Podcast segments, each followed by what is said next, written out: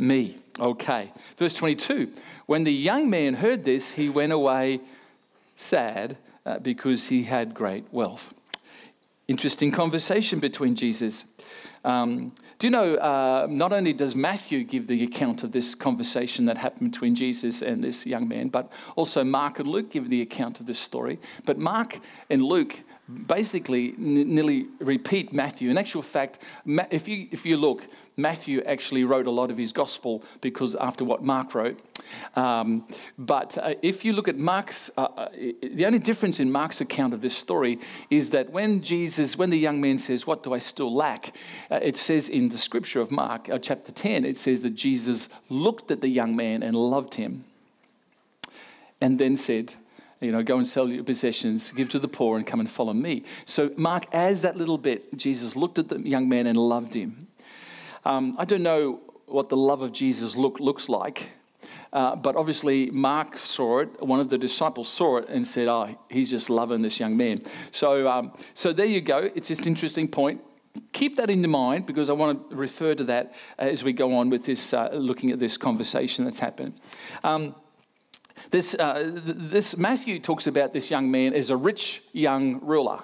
That's the heading. If you look in your New King James Version, and you'll see the title of this whole story was called The Rich Young Ruler. I don't know where Matthew necessarily got that from, but we can see there was some uh, information there that we can see. So, three things we know about this young man already. He's young, okay? So, uh, if you're young this morning, you can relate to that. We're all young in some ways. And then it says uh, he's uh, he's rich. It says the first thing he says he's rich. So as a young man, he's obviously, you know, invested well or he's worked hard or whatever, but he's rich, he's wealthy, a great wealth, the Bible says, and he's young. And then it says he's a ruler. And so we know about this young man that he had some type of authority, some kind of position that he owned. Maybe he was like the mayor of a city. I don't know. Maybe he was he had some had some position of authority in his community or in his region, and so you know, he, he's obviously well respected. He's obviously uh, done a lot of good things in his life and done a lot of things right. Um, but we see in the course of this conversation with Jesus that the young man discovers that while he may have done a lot of things right and kept the commandments, um, and, and, he, and, you know, he still finds out that uh, he still says to Jesus, Where do I lack? Uh, what do I still lack? And if you were to translate that from into other English words, you'll see that it actually means where did I fall short? So this young man has come aware that while he's getting some things you know right, there's some sense that there's something still not happening for him. There's an unrest in his heart, and, and there's something he still hasn't nailed because he's a respectable young man. He's the kind of um, young man that maybe the, uh, mums and dads are saying, well, that'd be good for my daughter to marry him. Or, you know, that kind of guy in the society. Um, but he's finding he's just still something that he, he realizes isn't right. Um, uh, up to this point, the young man had picked up, had, had, he says in this scripture, if, if you pick up on this point, the young man says to Jesus, um, which ones of the commandments should I keep? See, Jesus says, this is an interesting point, because Jesus says, um, keep the commandments. And he says, which ones? Which ones?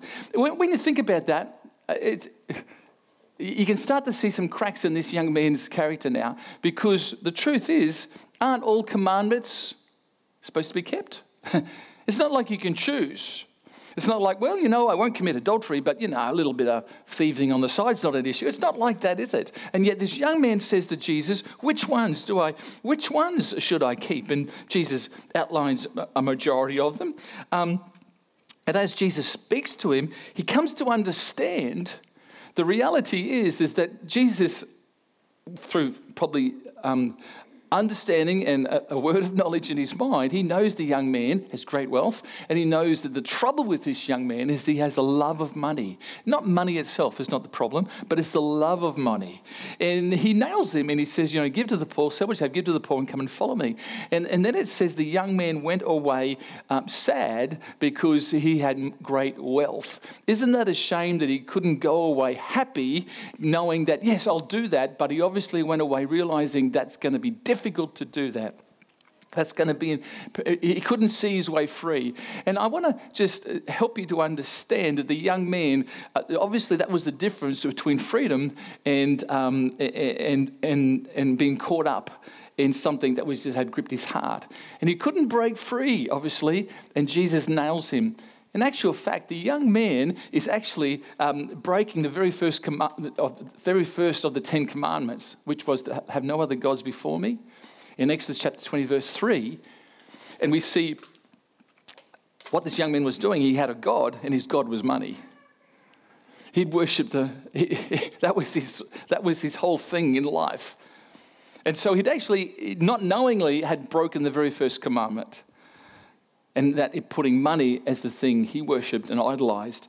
So interesting, isn't it, how this young man squeaky clean, but when he speaks to Jesus, some cracks start to we start to see some realities and some cracks in his in his life and character. And he went away sad, not able to do what Jesus asked. I say all that today because I want us to understand that the, the world that we live in says something similar. And what it says is, it says this everyone has a right to choose their own truth. Everyone has a right to determine what's right and wrong in their life. Because this young man had determined that. He thought, well, you know, um, stealing is not in. I'll keep the commandments. I'll honor my mother and father. I'll not slander anybody. But as for the love of money, ah, no, no, no, no. I, I choose to keep that one. And that's what sometimes we live in the society. The pressure of this world is always saying, you know, you got a right to choose what you want to choose, what's right and wrong. You've got a right to, to, to do what you want. You've got every right to do that. As long as it doesn't hurt anybody, you can do that. It might hurt you, but, you know, don't hurt anybody else. And, and I want to challenge that, that thought today because people, they talk about truth and they say, well, to come under your truth is just a burden. It actually takes away my freedom, doesn't it? To come under the truth of God's truth, it actually is a burden, isn't it? It, it takes away my freedom, it restricts me. And that's the whole point, but we'll get on to that. Um, I was, uh, when I was younger and I was at school, uh, we used to play a thing called soccer. We still do today. They don't call it soccer, they call it football, which totally confuses me when they say football because I think it's soccer. It's a round ball thing. You with me? So uh, when I used to play soccer, they'd pick the teams and we'd all run around the field, but there always had to be someone who was the goalie. And you all had to take turns to be the goalie because you always wanted to be on the field where the action was. But the goalie used to basically wait, and there was not a lot of action until the ball came towards him.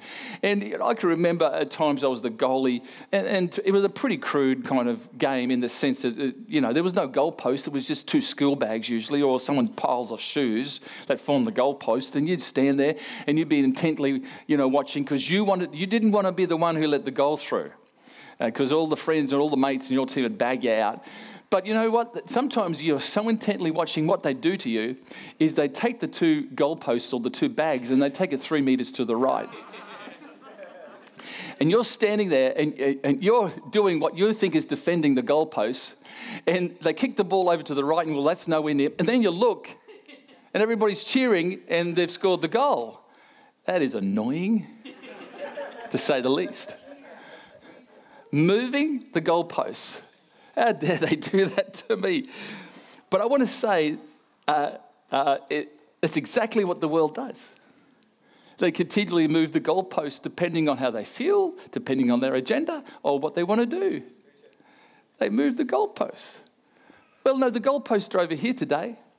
You know, or the goalposts are over here. Oh, and, and, and the world uh, continually feels, well, that's their duty, that's their job, we can do what we want. But the reality is, is that we, we see it, it creates pain and hurt for people when they do that.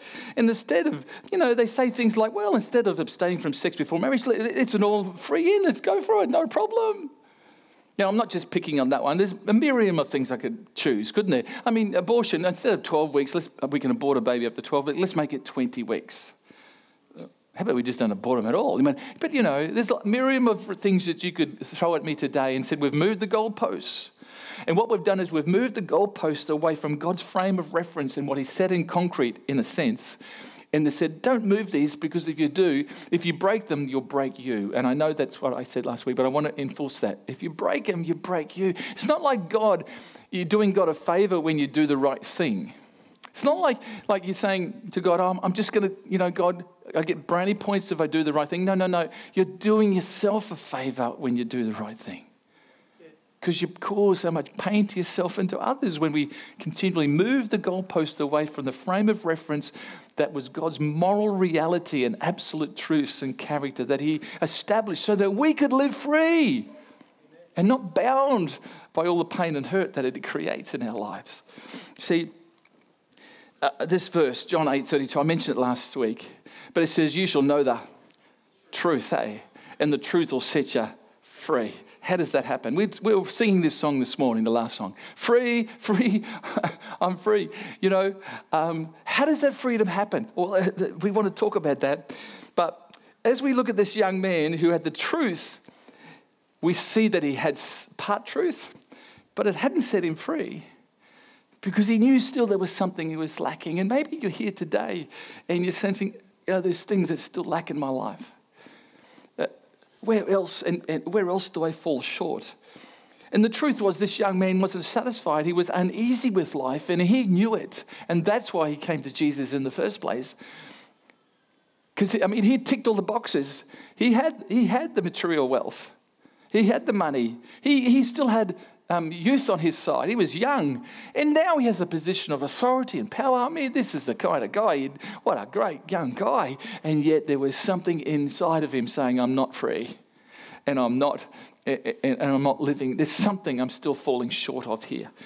I, um, my, my, my brother in law, Laurie, uh, who I have a great relationship with, um, one Christmas he came up with a, a, up to Gladstone. He'd bought a, a speedboat and uh, he wanted to test it. He, would never had a boat before. He never, he'd never uh, driven his boat through uh, the waters of Gladstone. But he said, "You come with me. You know a bit about the, the waters of Gladstone." And so he, we went up the Calliope River. Now the Calliope River, at the, the, mouth of it, is a massive, quite a large, big river, and it's, you know, and so he had uh, throttled down, and we just. Whew, but you know, as you go further up the Calliope River, it gets narrower and narrower. If you've ever been up there, and, and you go past the, um, there's a section there called Devil's Elbow, and, then and then we, I'd never, I'd gone past that, but I got to a point now where there was an island in the middle of the Calliope River, and, and it was very narrow on either.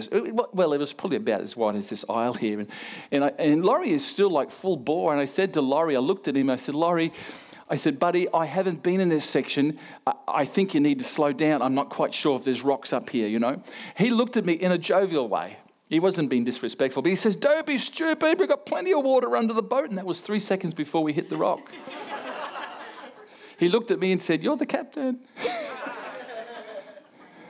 Thankfully, the hull didn't hit the rock, the propeller hit the rock. We lifted the motor up, you know how you lift the outboard motor up, and the propeller was mangled. Uh, uh, we putted back at, at, about two knots all the way back to Gladstone Harbour, Gladstone, Auckland Creek. I tell you, it was a long trip home, and uh, it, we learned a lesson. But I had to ask myself, why did we hit the rocks? Why did we hit the rocks? And uh, the truth is, we're out of touch uh, with the truth. And the truth was, is that uh, the river has some surprises for us, and we didn't know about it. And, and, and we, were, we, we didn't respect the river. We were out of touch with the depth of the water because, truth is, when we found out the depth, we were actually only in half a meter of water when we finally come to abrupt halt. That wasn't a lot of, uh, a lot of water to be under our boat. We, we, we, we were out of touch with the, the narrowness of the river itself and the rocks that were under the water. Well, we didn't see the rocks, but we soon felt them. And the reality is, we, we, we're out of touch with that. We didn't acknowledge the truth of what the river um, had in store for those who didn't acknowledge what they needed to acknowledge, and we were one of those. So, the, you know, the truth would have kept us safe. knowing that we, this part, if, if we'd known where the rocks were, we could have went to certain areas and not other certain areas. We could have enjoyed the day, but as it was, we had to go all the way home, very slow pace, and learned a lesson that day. We didn't respect the truth. And, and you know, the modern idea that we have to get rid of, go from, get from underneath the truth to be free is quite foolish. Quite foolish. And, and, and our living in accordance with the truth um, will only keep us free. But coming from out underneath it, it doesn't keep us free. It, we get bound. We get bound to the stuff that wants to invade our hearts. We don't think we are at the time. Uh, you know, the, the stuff that we do that's wrong, we don't, at, first, it never reveals its true secrets. But, you know, if you, you know, you, you get involved in a, in a process of just stealing stuff, and, and you find, oh, I've got to do it a bit more and a bit more. Oh, you get involved in some sexual sin or adultery, you know, and you just find it wants to consume you. And at first it feels good, but it wants to eat you up and consume you. It just wants to take your life and spit you out. And as I said, it's, it's not that God doesn't love you any more than He loves you, but He says, don't do it, not because He wants you to not do it, but He wants you to not do it because it breaks you. And we need the truth. And that's what this rich young ruler had been good at keeping the commandments, but he'd fallen short because of the love of money in his situation anyway. And the truth is, he'd run aground, he was running aground on the rocks of moral reality. And those rocks of moral reality were just as, as real and as physically imposing as the rocks that I run into in Calliope River. Because God sets in concrete these principles and laws and understandings. He says, these things, don't move them, don't move the goalpost. Don't change it because if you do, it'll hurt you and hurt others. It's the truth. People sometimes don't want the truth. Um, see, I've come to understand that freedom is not an absence of restrictions. Now, restriction seems like a very negative word to use, but it's the truth, isn't it? Freedom is not the absence of restrictions, it's the presence of restrictions in our lives. Example, if you take a fish and throw it out in the land, that fish struggles to go anywhere, struggles for life. It loses its freedom if you throw it on the land, but you take that same fish and you restrict the fish to the water, you put it back in the water, and guess what? Its strength returns and it swims away quite happy. But it's only in the environment that it was built for and designed for is that, that it will have life and life as long as it's alive, it'll enjoy life. And see, it's the, God creates an incredible environment that's safe and protective for all of us if we would only stay within the truth, and the truth will set us free and we'll re- have strength and be able to enjoy life. But take us and throw us in another environment of maybe things that are not right and not good for us and helpful for us. And you know what? We'll struggle and shrink and be twisted and find real heartache in those places. And that's what Jesus was trying to say to this young man. I want you to be free. Could you just get the love of money out of your heart and come and follow me? I want to share with you the good news now. I've told you all the bad stuff, but let me share with you the answer, the good news, because the truth is we can take the truth, the absolute truths, and the ten, which are the Ten Commandments or any biblical principles or truth that you read, um, and um, and they can become a burden.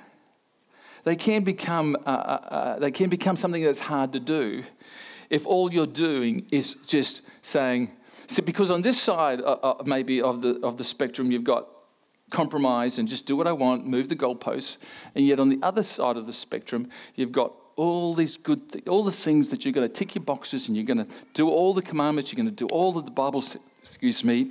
Um, you're going to do all the Bible says, and you're going to keep the letter of the law, and no matter what. And you know what? That can become an incredible burden that can become an incredible weight upon your life because all you're doing is every day Got to do the right thing. Got to, okay? It's not that you shouldn't do the right thing, but there's a way of doing it that brings freedom and not, um, n- not some enslavement.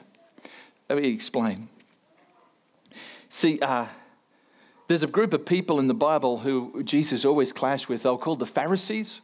And the Pharisees uh, used to take the absolute truths of Scripture They used to take the words and they used to actually use them against people to manipulate people and control people and make them conform to certain behaviors. Now, there wasn't a lot wrong with what they said about those things that they wanted people to do. It was good to do some of, you know, don't commit adultery. It was good to do all those type of things, um, you know. But the reality was is that they would they would contr- try to manipulate people with the principles and with the, the truths and the rules, and it, and it was just in some ways it was just as bad as if they were people for the people who were doing whatever they wanted to do.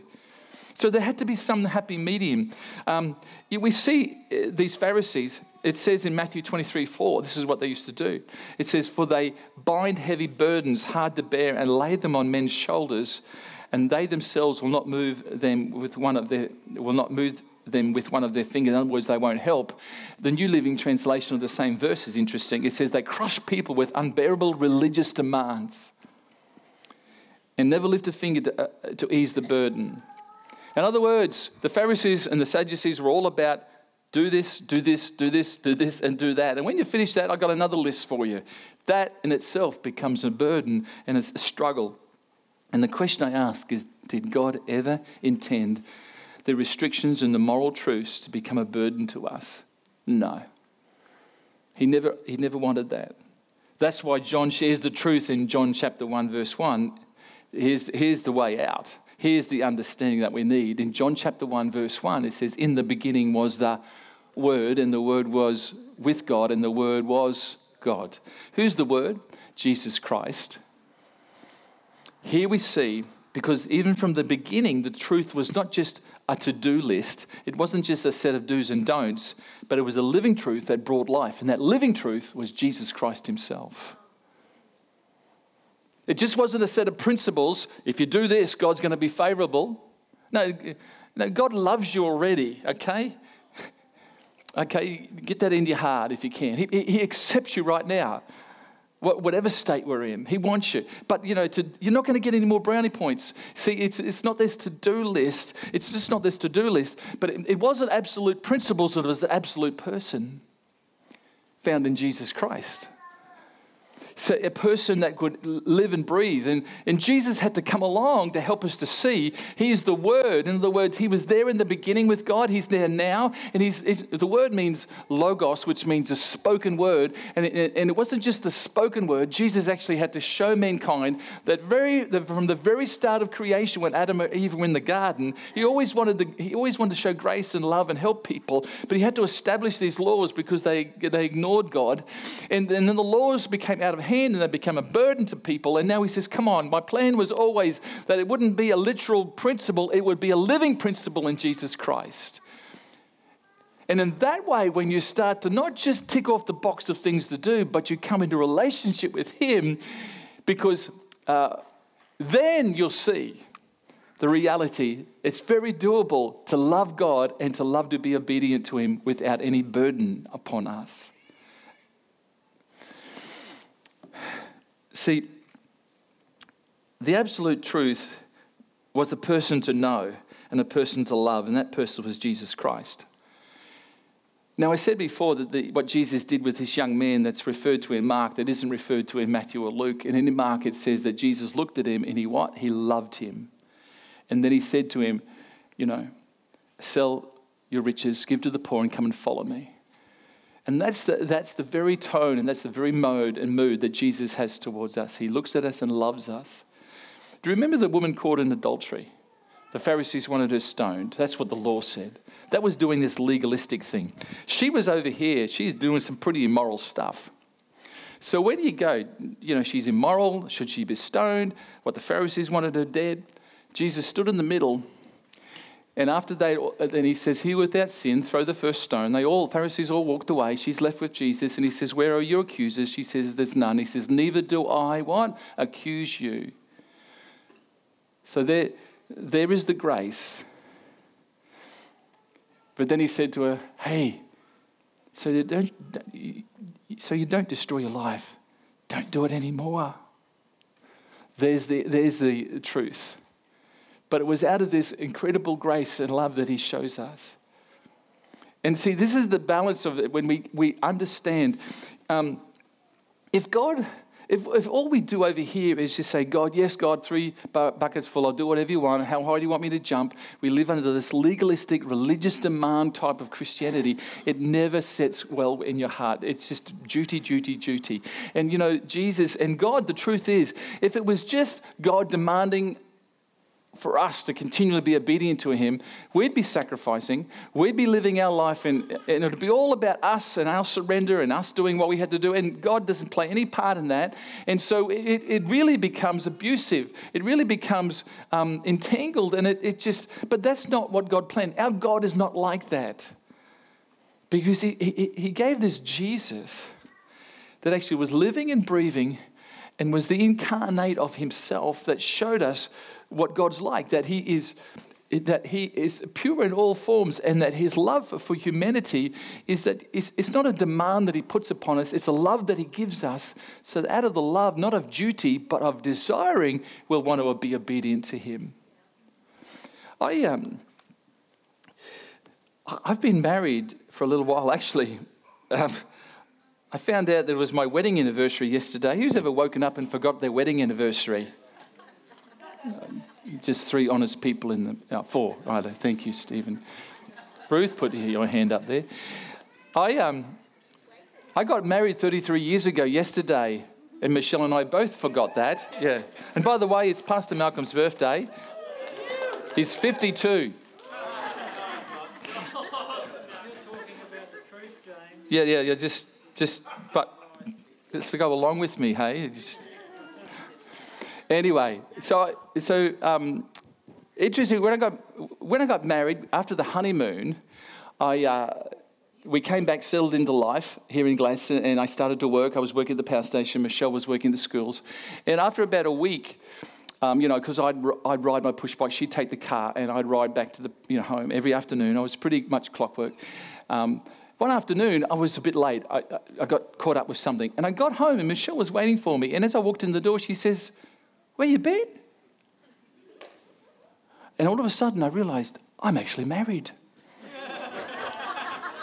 I, I've actually now got to surrender parts of my agenda and help let her know. And, and it wasn't like she was demanding it. Michelle's never demanded anything of me. But she was just inquiring because she was concerned. I just didn't know where you were. Were you okay? You know? Hit by a car when you're pushed by you. So she was just wondering, and it was the time before mobile phones, so I'm not quite sure how I was ever supposed to tell her where I was. But anyway, um, and it wasn't before phones. We, we were, um, we were, we were, we did have phones, but I just I couldn't get to it. So I realized that, see, I realized to, as time went on, I realized that my agenda and my wife's agenda, we had to surrender some of our agendas to actually to be a two-way thing and support each other and check our diaries together. And no longer could I just bring five of my mates home an hour before dinner and say, Could you feed them, Michelle? It wasn't going to happen. I had to do the right thing and consider her because she was the one who had to cook the meal, you know, and, and, and, and not that I don't now. But anyway, so the reality was is that this love relationship, if it was ever going to work, had to be both of us surrendering our agendas, surrendering and sometimes restricting our activities so that we could show love to the other person. Isn't that what makes a good marriage? Now, I know what some of you are saying. You're saying, I've tried that. And I sacrificed and I surrendered and I gave and the other person didn't. And so that's why we're not together. And I, I respect that and understand that.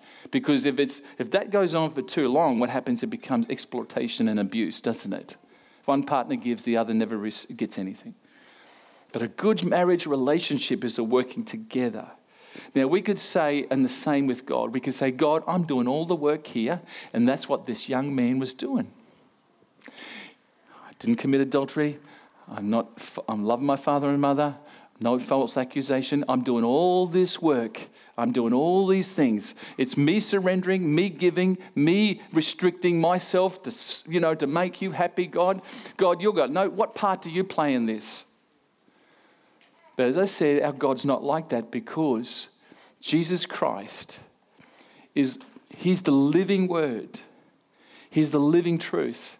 It's not just on paper, it's not just some, some spoken word, it's a living, it's alive, it's He came to show us And Jesus Christ went to a cross.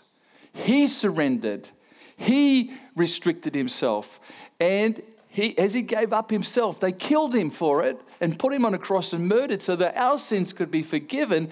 And so it's a, there's a two way thing happening here. He's already surrendered his life for our sakes. And he asked of us, would we do the same so that we could have this loving relationship happening?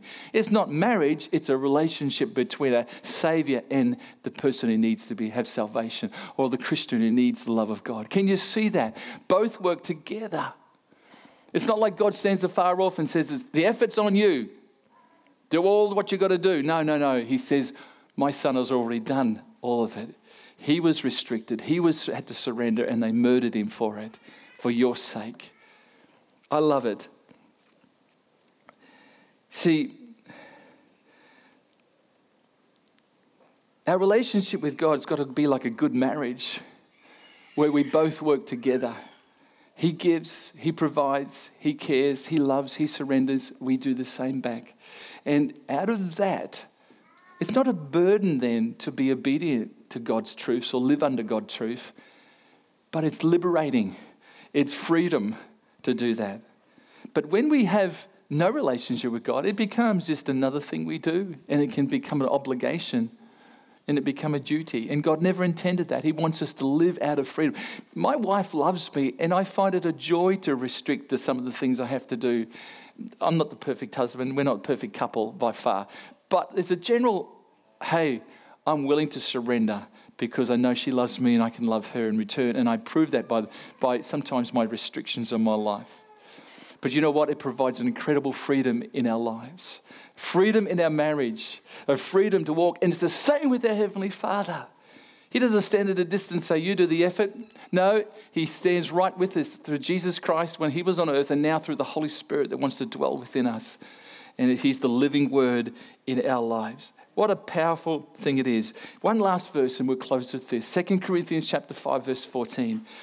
The the New King James Version says this the love of Christ, oh, just the first bit. All of it's important, but the first bit the love of Christ compels us. But really, I love the old King James Version in this particular instance. It says the, the love of Christ um, constrains us or restricts us. How does the love of Christ restrict me or constrain me? Because when I'm about to do something that's not right and my flesh rises up and says, Oh, you'll enjoy this, I say, No, because I have a Savior who loves me, who's proven himself, who's gone there before me. He has been tempted in every way and succeeded and never failed. I'm going to constrain myself. I'm going to stop myself from doing that because of the incredible example and love that Christ has for me. And, and besides that, when I do that, it makes, keeps me healthy and whole. It keeps me out of trouble, hurting myself and hurting others. Can you see that the, the love of Christ constrains us and it, it doesn't feel oppressive? It doesn't feel like we've been exploited. The thing that can move us to do the things that we do for God and yet not feel the burden is the love of Christ and his love for humanity. He lost his freedom so that we could have freedom. And that's the thing that constrains us. And the rich young ruler went away sad because he couldn't give up his love for material wealth. He couldn't restrict money to the right place in his heart. How about you today? Not, not just money, but life. Would you be willing to constrict certain things and say, no more do I need to go there because it's just going to hurt me and hurt others? Am I, am I willing to say, hey, I don't want to walk away sad. Today I want to walk away knowing that I'm going to. See, we're not perfect, folks. The reality is that we're far from that. Will we ever get everything perfect this side of heaven? Never. Are you looking at a perfect being? No, you're not.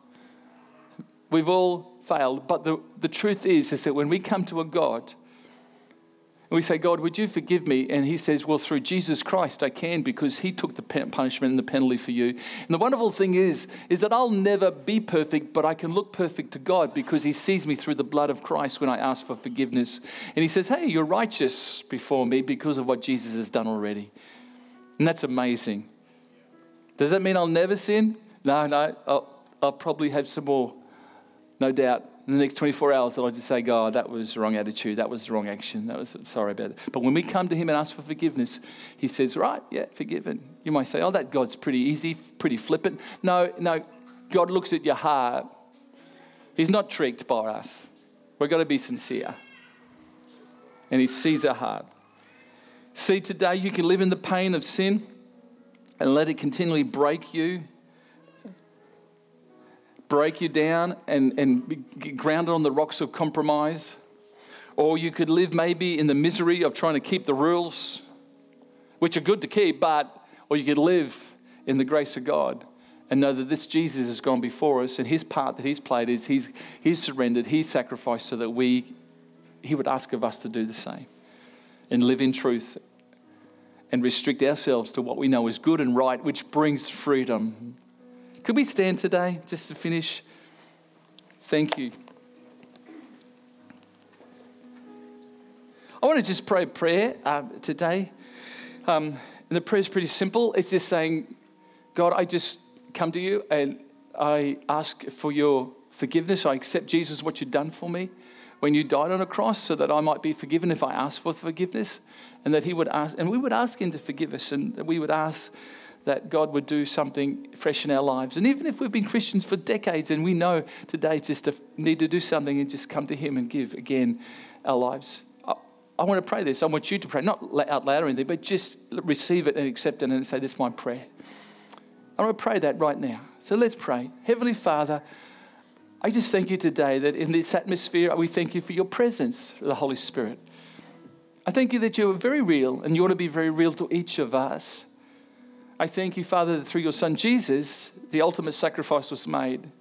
That this is just not a one way thing that we, we do all the good things and you never give us anything back. No, Jesus, thank you that you've gone before us and given everything, supplied us. You've sacrificed, you've given so that we can now make the same decision to sacrifice and give back to you our lives. Help us to do that today, to not sit on the fence or help us, Lord, if today we're struggling with some compromise and some sin, because, Lord, heaven knows every one of us need your strength to say no to temptations and stuff that wants to pull us down and destroy us.